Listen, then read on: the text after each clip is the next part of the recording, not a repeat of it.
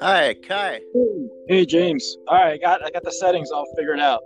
Let's oh, do this. Nice, nice. Glad to have you on the podcast here. And uh, you're up in New Jersey. Yeah, yeah. Thanks for having me. Yeah, I'm in New Jersey on the East Coast. We uh we got we got a Thanksgiving happening today. Um, we got some family over, so you might you might hear some noise, but uh, we're taking a little break. We just had our lunch, and uh, some of the families have uh, split off, doing their own thing for a little bit, but we're going to reconvene for dinner. Um, so that's that's what I'm doing today. Uh, you guys had your Thanksgiving earlier, right? That was in October. Yeah, that's right. I'm up here in Canada, and our Thanksgiving's a little bit earlier than your your guys down in the states. So yeah, yeah. But happy Thanksgiving to you. Yeah, happy Thanksgiving. Late happy Thanksgiving for you. Yeah, uh, thanks, man. And so what's going on, man? So uh, let's let's let's start the interview here, and uh, just uh, t- tell us a little bit about your yourself and how you got into reptiles. Oh wow! Um, so I, don't have the typical story where, like, you know, I, I, was a kid, I was interested, and just kind of fell into it. I, I never had the interest for, with reptiles when I was a kid. Uh, growing up, um, the only animals I was around were birds and fish and uh, I pretty much had fish all my life uh, growing up. You know, I had a goldfish that that translated to larger fish and more more complicated um, fish, tropical fish, and things like that. It wasn't until I guess high school time, high school when you know I took some genetics classes and I kind of got hooked on genetics, and I thought, hey, let me try to breed my fish.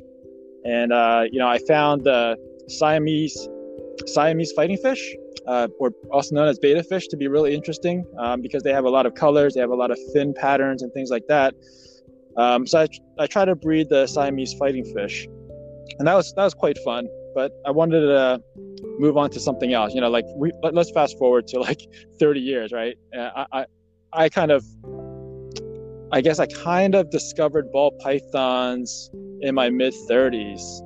Um, just because of the genetics aspect of it. So there's like so many morphs, as you know, like hundreds and hundreds of morphs, and when you when you try to layer them on top of each other, there's like probably millions of combinations, pretty much unlimited, right? And so that kind of really piqued my interest. So my my I guess my start in ball pythons, like I said, was in my mid 30s, and uh, you know I just got into it because of the genetics aspect. But you know I, I fell in I fell in love with the animals pretty pretty quickly.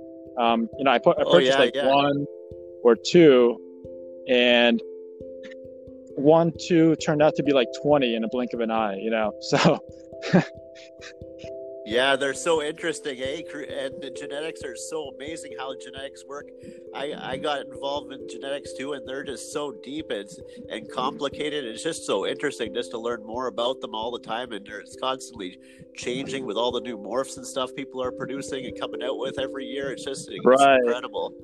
Right, right. I mean, that, that, there's there's so many new morphs, and there's there's still more to be developed, and there's so many combinations to try. But what what's cool about the ball python is like it's it's stable, right? Like what I mean by stable is you don't get a lot of hybridization.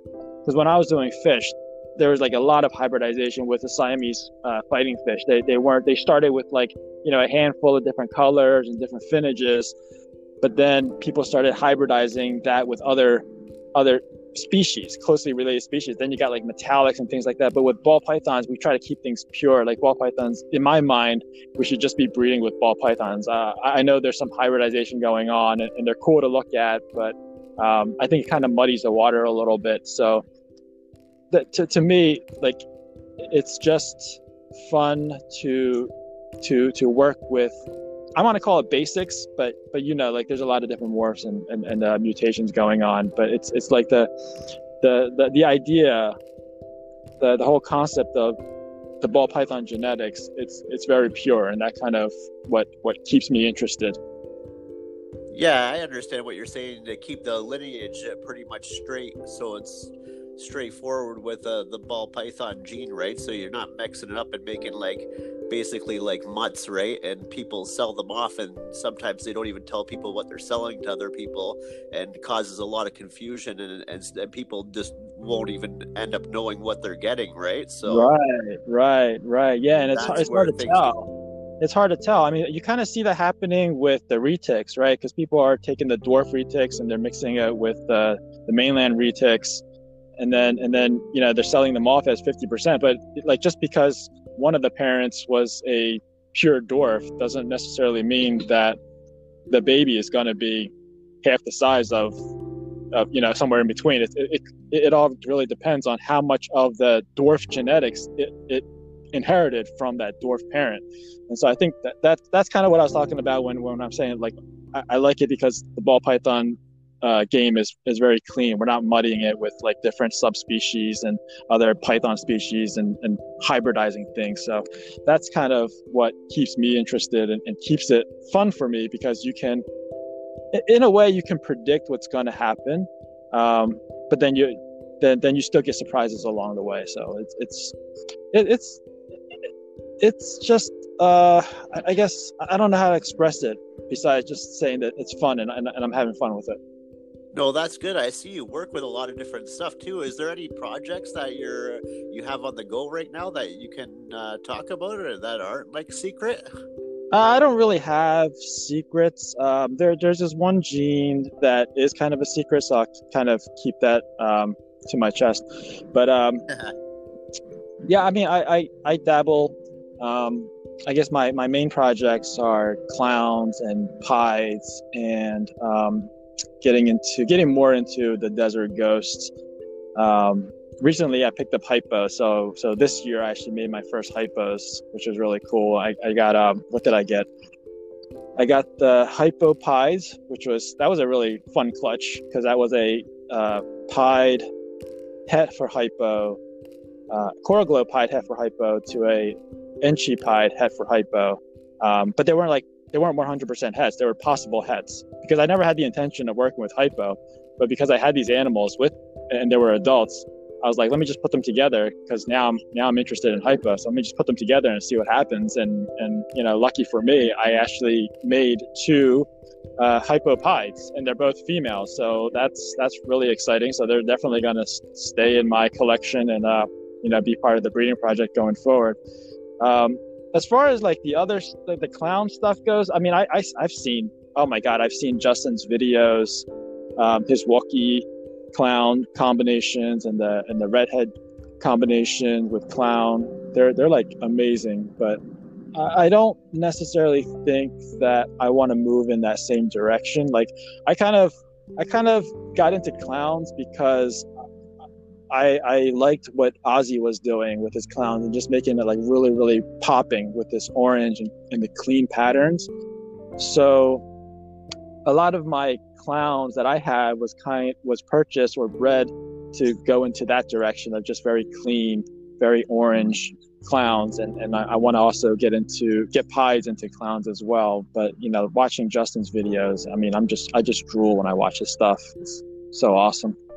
Oh yeah, I watched a lot of Justin Kobylka's videos too. They're just incredible the stuff that he's putting out. Yeah, yeah. It, it kind of makes you it kind of makes it hard not to go into that direction, right? Like you, you, can see how busy the patterns are and you're like, "Wow, like that's so unique." It doesn't even look like a clown half the time after he's put all those codoms into it.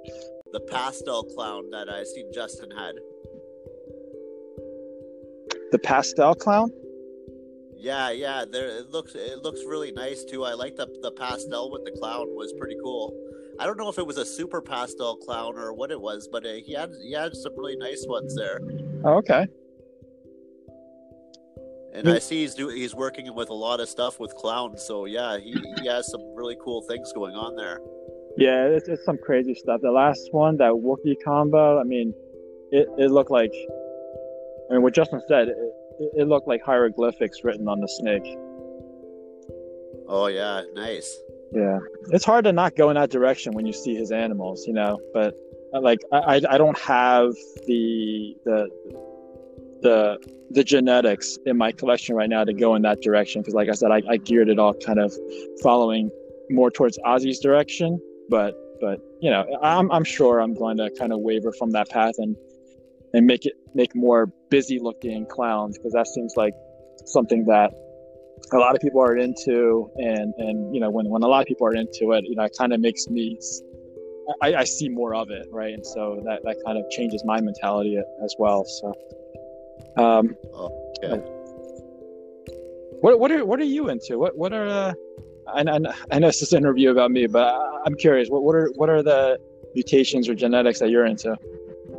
Well, I started off with some basic morphs and stuff like that. Like some of the when I first got into ball pythons, I was at a place in uh, Toronto called the All Reptiles uh-huh. store, and they they had some uh, some baby ball pythons, and I seen this this one baby ball python with with this crazy spider patterning on it, and I just had to have it like I, I was trying to figure out any way I could get my hands on this snake, and it was like seven hundred dollars at the time. They were a little bit more expensive than they are today, right? I believe you can get one for like three or four hundred dollars today, but back then it was like seven hundred bucks. And I just I was I was pretty much uh, I was a lot younger than I am now because I'm forty. I was probably about uh 25 or so. But anyhow, I, I couldn't get my hands on it. I was trying to figure out a way how I could get my own uh, my own bumblebee, so I was uh, figuring out what, what, what it took to make that snake. Right. right? So right.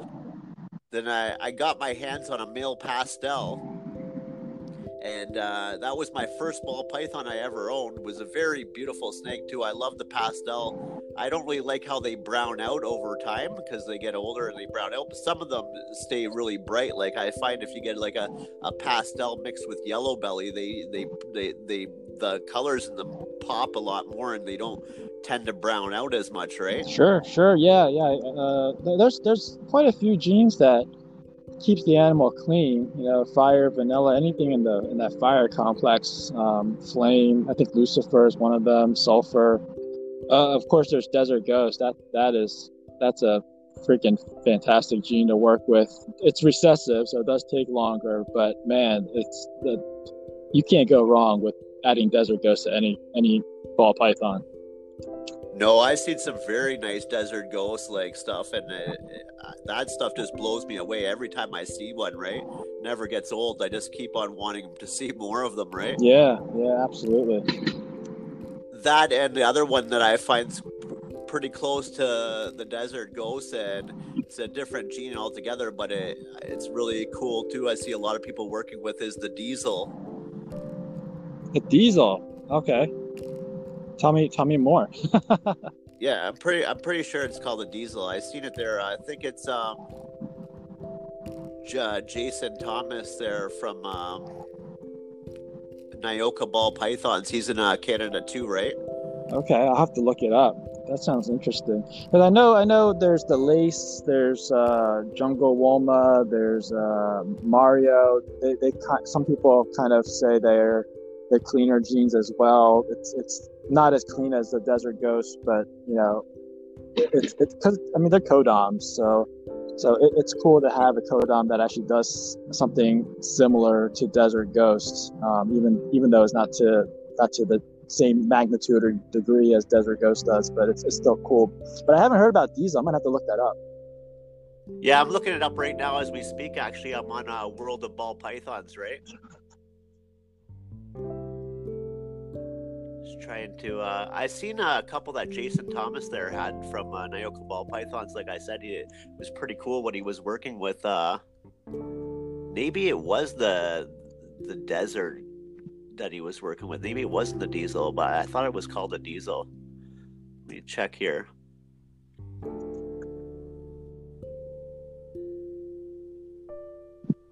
A lot of desert ghosts are popping up here on uh, World of Ball Pythons. I mean, I, Desert Ghost has been around for a long time. I think there was a lot of confusion in the past with uh, Desert and Ghost. You know, those two other genes. The Desert being that codom that does almost the same thing as Desert Ghost, except the females were just not uh, breedable, which was kind of sad. it's, it's, it's unfortunate, but it's they're, they're, still beautiful animals. I mean, you can only have the females as more as, as pets, but and then there's a there's a ghost, you know, the hypo I think there's just that confusion in the past, and and, and you know, even now, people are asking if it's a if it's a desert or if it's a hypo. Um, you know when I when I post on my animals and I have to let them know that it's desert ghost and just tell them it's a completely different gene than desert or hypo. I don't think I'm spelling this right. Uh, Diesel, how would you spell that? Uh, sorry. I, I don't know. I've, I've never heard of it, to be honest.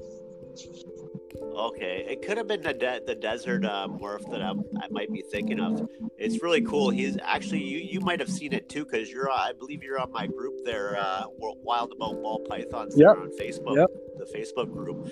I think he's uh, posted some of them up there, so I'm gonna take a look back in the group here see if I can see some of them. But they're they they're incredible. I think if it is the desert, it's a, it's an amazing looking snake. Like just blows me away, right? Yeah, yeah. I I'm seeing some pictures. I think uh, it's the diesel. I'm not really sure. Yeah, I don't think I can play these videos right now when I'm on my phone. Uh, I think it'll cut off our conversation. But I mean, from the pictures, it yeah. looks it looks pretty bright. I'll have to dig into it a little bit more now that you told me about it.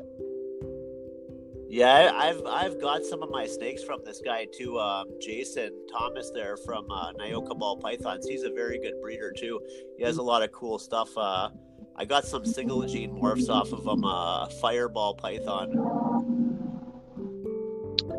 And uh, the another snake that because you uh, you asked me what I what I was working with in ball pythons that I had that was pretty cool is uh, I had a leopard lesser pastel which which is a very cool looking snake to me. I, I really uh, dig the leopard lesser pastels. Okay, okay, yeah. I, you know what? That's one of the leopard is one of the genes that I'm lacking in my collection. Um, I just don't know what to do with it, to be honest. I mean, I see the leopard clowns, but uh, I, I just, I just, I guess my mind isn't focused on in that direction uh, with the leopards. I mean, there's obviously the Batman you can do, and there's a lot of other things you can add on to the Batman. But for some reason, I, I think it's just it's just me being me. Um, I just I just can't wrap my head around leopard and what to do with it. It's a cool gene. I do have maybe one or two in my collection, um, but it's it's it's it's the other stuff. Uh, like I like I have a leopard pet clown, right? It's, it's a super pastel leopard head clown, and yeah, it's a leopard, but I, I, I really purchased that one because it's a head clown, not because it's leopard. So. Oh, you you have to get into the leopard stuff then. The leopard's just amazing. That's another snake that I bought too. Was a, a single gene uh, leopard I got from uh, Steel City Constrictors, and uh, very cool snake. Like the, just a leopard alone, the single gene is just uh, stellar. It's amazing. Be definitely something that I recommend anybody else to get into, right? I'm trying to add you right into this uh, thing in the group in, uh, in in Facebook, but your name's not popping up. I'm just uh, it's it's anyhow. It's on Wild About Ball Pythons, the Facebook group, if you uh, scroll down a little bit in the group in the the the conversations, you you'll you'll see uh, the the diesel produced by Jason Thomas. It's it, it is in there. I just scrolled down like it's not even that far down if you're in the group. If you scroll down just a little ways, you're you're you're gonna see the diesel gene. He's got a diesel fire there. Okay.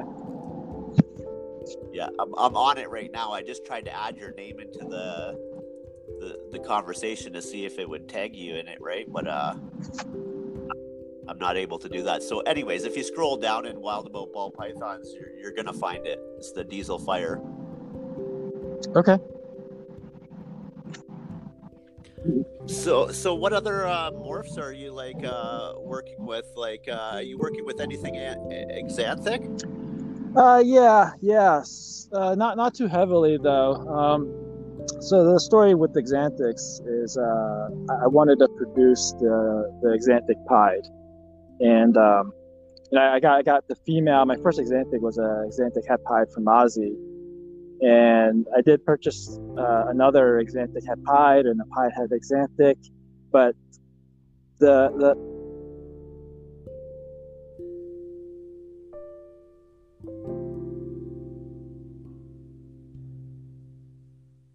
You still there?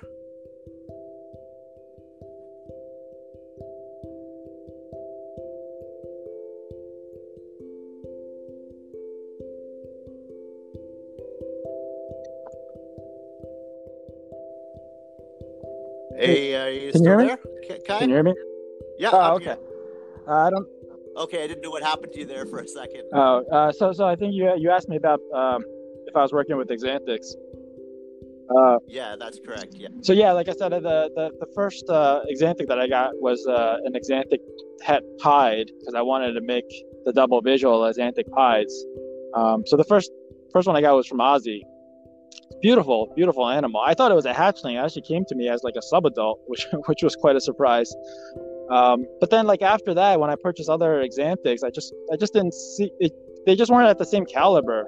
They, um, you know, I, I purchased other Xanthics as a hatchling, and then once they get to like 300 grams, you see a little bit of yellowing coming through, and you know, I just I just didn't want to breed the yellows into Xanthics because to me, Xanthics should just be pure black and white and gray and silver, right? So I ended up just putting uh, that ex- that I got from Ozzy to a uh, to other animals, and um, you know, I, I want to just keep things pure. Again, I, I like to keep things pure, so I'm going to use the same line. I'm going to call it, or, or this, yeah, I, I guess I can call it the same line from Ozzy, and just make my own uh, lightning pies without introducing any other um, Xanthics uh, into my collection. So that's so that's that's that's what I'm doing right now. The, the, my Xanthics within my collection is kind of small, so. Um, but I but I am trying to put Xanthics with Desert Ghosts. Oh yeah. yeah, yeah. I, I saw how clean it is. I mean, you know, Desert Ghost is so clean, and then putting like, putting that to Xanthics is just to make things even more clean. And just again, I just like the the pure black and white and, and the gray and, and and silver tones of an Xanthic, and, and to put the Desert Ghost into it, it's to get rid of all of those little impurities. I'm to call it right, all those like little yellow specklings that might pop up. Um, so that that's that's the plan. Uh, we'll we'll see how it goes. I have a couple um, double hets that I produced a couple years ago. They're they're they're up there. I mean, they're probably 11, 1200 grams now. I don't know if they're gonna make it for this 2021 season or not, but we'll see. It'll be interesting. Um, and I think just the, the the the thing with ball pythons, what makes it fun is just you know mixing new genes together. Um, so I, I, made a lot of double hets this season. Um, I made I made quite a few last season. Um, I, the, the latest video that I posted on my YouTube um, that was double het Desert Ghost Clowns. So we'll see we'll see how that goes. It's going to take another couple of years. I'm looking for a male uh, double visual probably somewhere down the line to put to all the females that I produced this season. So that's that's the I think that's the strategy, right? Is to have a really powerful male to breed to a bunch of um, you know hets or double hets to to to kind of I, I, I don't know. It, it's I say strategy. It might it might not work for everyone. It might not be the best for everyone, but I think that kind of works for me. From a from a time perspective and I think from a budget perspective, you know, I, I, that's what I like to do is I have females that have the genes but not not visually express it, um, and then produce the the visual males to go to that to those females, and I think that for me is probably works best.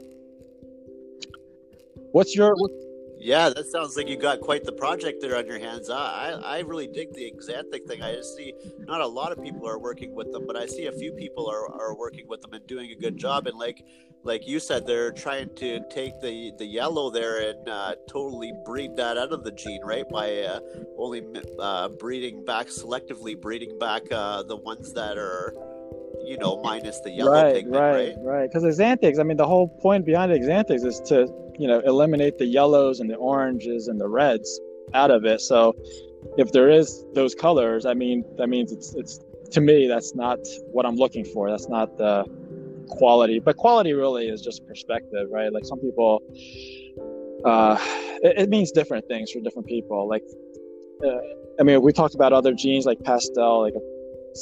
People people are looking at pastel from a different lens, right? Some people might look at it because of the the, the pattern that it, it, adds, and some people are looking at it due to the color that it adds, and some people are looking at both. And some pastels are more yellow, some pastels are more orange. So like when we talk about quality, I think a lot of a lot of what what weighs on quality is perspective.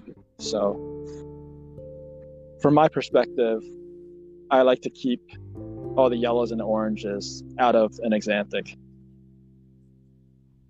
Yeah, for sure. Yeah, that that's exactly how it's supposed to be done, right? To get that yellow right out of there, so you get the minus the melanin from the yellow, right? So you don't get that in the mix there. You're keeping it more like silverish, grayish black. Yeah, absolutely. Right? And uh, I don't, I don't mean to go back here, but I, I, still have this on my mind, and I wanted to ask you a question about uh, about the ghost gene, right? The hypo gene. Uh, there's, I believe, there's only two different kind of hypos: an orange one and a green one. Is that is that correct? I think there's more. Um, I'm like like I said, I, this this is probably the first year that I, I really dove into it um, heavily. Um, from my understanding, from what I read, um, all the lines of hypo are compatible. So it just it's, it's just you know selectively breeding certain traits or certain qualities. Like somebody just took a hypo and probably bred certain qualities. Um, you know that's why there's the orange line and there's a green. But I but I think they're all compatible. That the the the reason I don't really go with the orange hypo or the green hypo is because I already have some hypo in my collection, and some of them are pos hypos, pos het hypos, um, and I don't really know what what they are. So, like if I took a, a green hypo and I put it with something that I know is already a het hypo, and I produce something, what do I call it? That's that's kind of my concern. Is like, what what do I do with it? Do I just call it a hypo, or do I do I call it a green hypo. And so I try to stay away from those other ones just because I don't want to mix it and, and kind of like falsely advertise something um, when I go and sell sell one of the hatchlings. Um, but from from from what I've read um, and and what I what I've gathered from speaking to other people, I think they're all compatible. Oh yeah, I, I always figured that uh, from what I heard, anyhow, that uh, they were compatible. But uh, I, I believe what you're saying uh, they're, that they're, that they are compatible. That's pretty cool. I I, I just never seen like a, uh, from from my understanding, uh, as b- before, like there's probably more kind of hypos out these days because more stuff is always being produced, right? But I uh, before I was aware of just two of the hypo uh, different kinds that there were, like uh, the green ghost, I think they called it, and then they called the orange yeah, ghost. I think there's a there's a yellow version. Maybe it's called a lemon hypo or a yellow hypo um, like I said, I, I didn't really dig into it that much because I try to stay away from the, the different lines of hypo because just to, um, you know, not, not cause any confusion, right? Because because I, I didn't want to yeah. breed one of those to my regular hypos and then not know what I should be classifying the hatchlings as. Yeah, exactly. I guess all you can really say is that they're hypo, right? But you can't really say specifically what kind of hypo. That's yeah, yeah that makes sense yeah, for sure. Yeah. Same thing with like even with banana to... and coral glow. I mean, like I, technically they're the same gene, but you know, I try to I try to only purchase animals that are labeled as coral glow because that's what I started with, um, and just to be respectful to the the people who who developed it. You know, you don't want to buy a coral glow and then call it a banana and vice versa buy a banana and call it a coral glow. So what happens when you breed a banana and a coral glow together? You're not going to be able to tell if it's a banana or a coral glow line right? So so it's like i, I just don't want to you know falsely advertise something even though it's uh, it's probably not a big deal. It's just me being kind of ocd kind of thing happening you know? Don't want to no, no, that's the that's the right thing to do. What you're doing, you just don't want to label it as something that it's not, which is totally understandable. Like, you know, it's it is what it is. When you mix a different kind with a different kind, you just don't know exactly right, what right, it is, right? Right, exactly. And another thing I, I, I, noticed there is you got quite the big uh, following on YouTube, eh? uh, it, it, it's growing. It's growing. It, it's fun working on YouTube. It, it, it is hard work though. I mean, you know, I, I, have my regular nine to five, I have my family, I have my kids, and to be able to carve out some time to make videos, you know, some videos are pretty easy to shoot and then just to upload, but then there's other videos that, you know, for some reason just take an enormous amount of time, especially my DIY videos.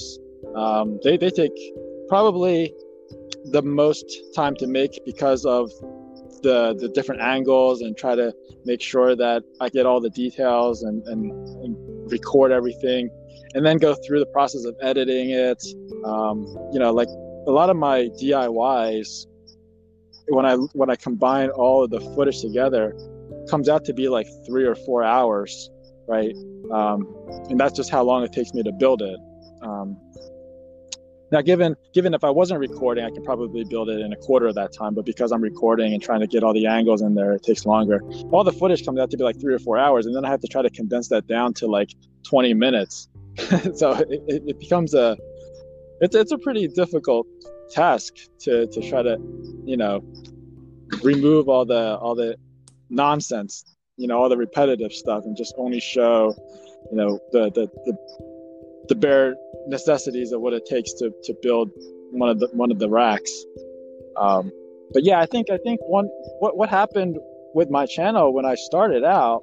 Um, again, this you know I was talking about how I, how I, I got into this because of genetics. I thought that putting some information out there about how genetics works um, would be a huge hit. Uh, obviously, uh, that didn't happen. My first five or six videos was about ball python genetics. Um, and I, I didn't get much following. Um, but then I figured since I had to build these racks anyway, I, I, would just record it, and I like building stuff, so I put that out there, and and you know, those videos are the ones that people watch the most. Um, obviously, I can't build build racks all, all the time, so um, you know, I, I, have other educational videos out there as well, breeding ball pythons, keeping them, and um, you know, I, I, love the egg cutting videos. I love doing those. Not not only are they like the most exciting part for me, uh, but they're also the, the easiest to edit and to upload as well. So I have but probably I didn't look at how many subscribers I have. I think it's 3,600, 3,700 or something like that right now. Um, it's certainly not growing like like it's not it's not growing like some of some of the other channels are. I see some some newcomers that are they just started a channel like a year ago and they have way more subscribers than me. Like, I'm not really in this to to grow that quickly. I, I, do see some channels grow really quickly, and, and I actually experienced it myself where when it grows really quickly, um, what happens after that that peak is that you start losing the subscribers for whatever reason. I don't understand. Um, so I kind of like just growing slowly, organically, and uh, just letting it do its thing. Um, I certainly appreciate all the people that have subscribed, that have been following me. Um, it, it's certainly a lot of fun, but it is a lot of work as well. Yeah, I find your videos very useful. Actually, I uh, I got right into the the 28 quart one that you're building there, and uh, I built the same one myself. Like I was saying to you there when I was talking to you on Facebook, that uh, I did the 28 quart rack. Uh, snake rack that uh, you built too, but I didn't do mine out of um, PVC like you did yours. I did mine out of medium density fiber, and uh, all your measurements were correct. Uh, I bought the 28 quart bins there off Amazon, and they all fit in perfect after the rack was built and the measurements that, that you gave, and everything was perfect. My I had a s- sweet rack. I no longer have that rack anymore because I moved and I wasn't able to take it with me. Uh, given the circumstances at that time. But uh, it, it, was a very decent rack, and actually, I'm gonna build some bigger racks too, and I'm gonna watch your videos. Do you have a? I believe you have a video on the the 40 41 quart tubs for like uh, yeah females? yeah so i i thought i would by the way you got very lucky with uh, finding those tubs on amazon and having them fit perfectly uh, a lot of times i get i get emails i get um, text messages from people who want to build but they can't um, find the same tubs, and so I tell I, I tell them I was like you, you gotta you gotta buy your tubs first and get your measurements for your tubs before you go build it because otherwise they're not to fit. Like the, the the way I show my videos, especially where I go in detail about how to measure and and, uh, and, and and cut the cut the material, um, I, I I try to be as clear as possible that the racks are built the measurements are based on the tub size. So you can you can get any tub size you want. And i i i, I would recommend people shop around and find a tub that are readily available um, that are cheap. And because the whole point of building your own is, is try to keep the cost down right? And so find the tubs that you can get in your area and then get the measurements of those tubs and then use the process within my videos to calculate what the measurements should be for the racks. Um, and so, and so I, I like my, my, I, I, always say when I'm building it, like it, it, should be based on the tubs and not just follow my measurements um, blindly, you know, unless you can get the exact tub. That would be awesome. If you can get the exact tub, you don't have any thinking to do. You just follow my videos, get my measurements, and, and wham, bam, you're done. Um, but if you can't get the exact same tubs, then really just take the time and measure your tubs as as accurate as you can and then use the process that I have in my videos to you know pad those measurements or, or put in a uh, add a one inch gap and all that stuff for for airflow um, and then build your rack. Um, but yeah I, I did have a video I do have a video. On building a 41 quart tub um, and I thought I would need it. To be honest I, I built that when I guess my, my females were probably around 1600 uh, before the 2000 gram mark. And I thought I would need a larger, t- larger size tub um, to, to hold those large females. But after building that, number one, 41 quart tubs are, are very big and they're cumbersome, right? Um, and I put the females in. I didn't really see any benefit to them besides the fact that they that they're just bigger. I mean, from a maintenance perspective, it was it was more work because it was a lot bigger tub. Um, but I didn't really see much benefit. Uh, the females would just go straight to the back and then just stay on top of the heat, uh, the heating panel or the heat tape anyway. Um, and so, uh, because my room that I keep all my snakes in is small, I, I decided to tear down that 41 quart tub rack. Um, so when people come to me and they say, "Hey, you know, I want to build this 41 quart tub rack," I always say, I always ask them, like, "What what what are you keeping in there?" Because if it's just ball pythons, stick to the 28 quart tub. So, what are what are you using the 41s for? Or, or consider using the 41s for? Is it just ball pythons, or are you keeping something bigger? Yeah, I would just use it for bigger uh, females that are growing out, right? Like the 28 quart tubs would be perfect there for like male male adult sub sub adult ball pythons or even full grown ball pythons if they're male, right? But the some females get very large, right? And you'd want to put them in a in a 41 quart tub after they're they're nice yeah yeah like, like if that, they get eh? to i mean there's there's some huge females like 300 3000 gram females. I think those would do well in a 41 but if it's around 2200 grams or smaller um, i would say between between a thousand and 22 you can keep those in a 28 i think they do better in a 28 to be honest. Um, but yeah when, when you're pushing like beyond 22 you know, you're getting close to a 3,000 gram female, yeah, you definitely need to upgrade to something bigger. Right now, I think all of my females are around the, uh, I think the, the biggest one maxes out around 2,100 grams. Um, all the other ones are probably under 2,000, um, all, all the breeding ones anyway.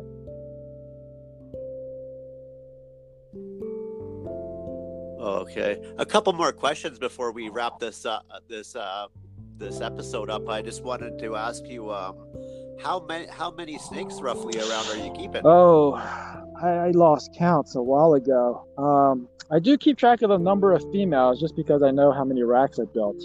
Um, as far as the I guess adult females, there's about 42 uh, adult females, um, and then I have let's see right now I have over a hundred hatchlings. Um, so, so yeah, there, there, there's oh, quite wow. a few, but the number of hatchlings that, that, that fluctuates, right? Because you know, during breeding season and especially right now, you know, there's there's quite a few hatchlings. Um, but but you know, probably by Aprilish, you know, um, I would have sold most of the ones that are that are available and just have what what I want to hold back. But uh, like when I when I talk about size of a collection, I usually just go by the females. When I'm talking to, to like another breeder, it's like, hey, how big is how big is your collection? I, I would just ask, um, how many female, how many adult females do you have? That kind of gives me a sense of, you know, how big that collection is. Because the females are the ones that produce eggs. Right? You can have, you know, as many males as you want, but you know, the, the number of eggs you're going to produce is based on the number of females. Yeah, for sure. Um, okay, one last question there, and uh, this question is: what what temperatures do you keep your snakes at? Okay, um, it's it's going to be between 86 and 91. Um, yeah, that's, so the, that's hot the hot spot, that's it, the right? hot spot. Um, right now, I kind of turned the temperature down a little bit, and this is the first time that I decided to turn the temperature down. Usually, what I do is I just keep it consistent around 90 in the on the hot on the hot side, right? Um, and and I just Oh, let okay. the ambient temperature kind of do its thing to to I guess cycle. I guess the word is to cycle the females. Um, that's what I've been doing. Uh, this this this season, I did turn them down to 86 on the hot spot. So we'll see how that goes. I'm not like I said, it's the first year. I, I've been I've been getting a lot of male hatchlings. I've been very male heavy um, last couple seasons. So I want to see if turning the temperature down a little bit helps because I, from what I've heard and read, um, the higher temperatures affect the the, the, the male sperm. So uh, the the sperms that are carrying the Y chromosome or the Y yeah the Y chromosome right. So I think those are are are not as tolerant to higher temperature. So maybe that could be a possibility why I've been getting a lot of males um, in the past couple seasons. So like I said, this this is all just trial. So we'll see what happens. Um, by turning it down, I'm hoping that uh, we'll have more sperm count that are the, the, the Y the Y chromosome sperms will will have a higher number of them survive, and then you know, hoping that. Sorry, sorry, I I, I meant the X, not the Y. The X, the, the Ys are the ones that are male. The X chromosomes are the ones that are going to be producing the females. So, um, keeping the temperature lower, I think it'll increase the number of X chromosomes. At least that's what I'm hoping to do. So,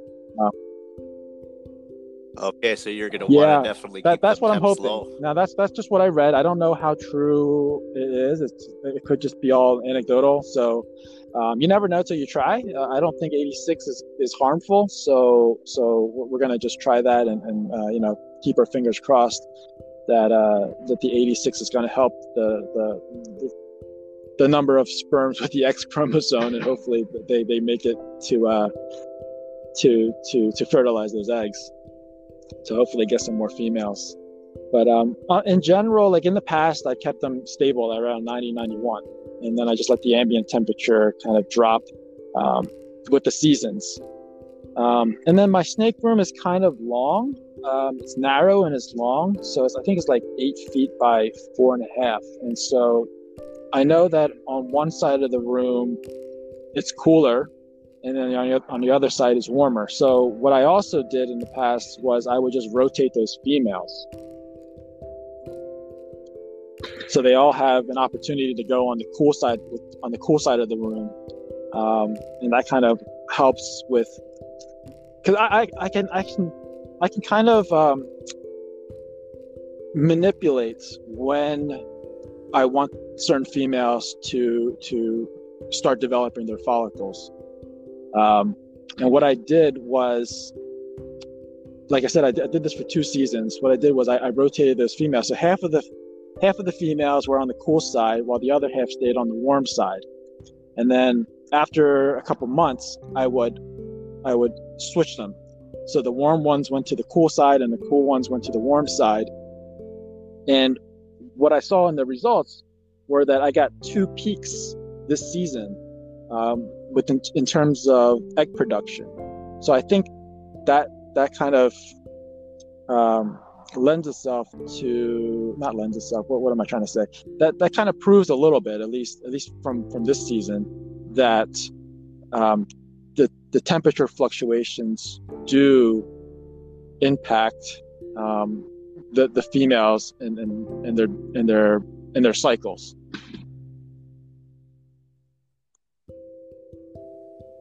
Okay, that's that sounds right. Yeah, so it all depends on which temperature is. And it's trial and error, like you said. You're just gonna see what what what comes of it, right? See if uh, at 86 there, if you could uh, produce more females with uh, X well, chromosome. The, right? the the the point of reducing the temperature this season, this time around, um, is more for the males, right? To to to reduce the temperature on on the males so that the X chrom there, there could be more X chromosomes with the males. Oh, that's yeah, right. So the yeah. Sperm, the so like hopefully the males, there's more yeah. X, X sperm uh, that that you know the males put into the females and, and give that give that uh, a, a better chance at producing more females female hatchlings. Yeah, that's that's perfect. Awesome, man. That's good to know.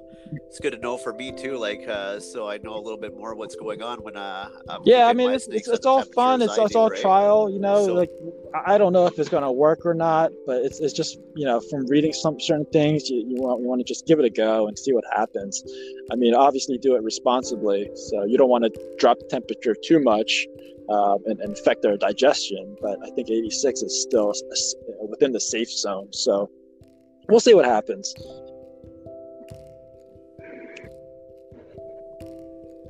Okay. All right. Well, well, Kai, it was nice having you on here on my podcast, and uh, we'll look forward to maybe interviewing you again in the future. Yeah, yeah, great to be on, on here. Thanks for point, the, right? thanks for having me on here. This, this, has been this is my first podcast, and it's been fun. So thanks for thanks for uh, doing this. Hey, no problem. It was awesome having you, man and uh, I, I, I look forward to, like I said, seeing what what's going on with you there in the future. So we'll definitely oh, yeah, try and get good, you man. back on here. Looking forward to it. All right, Kai, you have yourself a good All one, right, man, and. We'll, we'll talk to you again soon, man. Bye.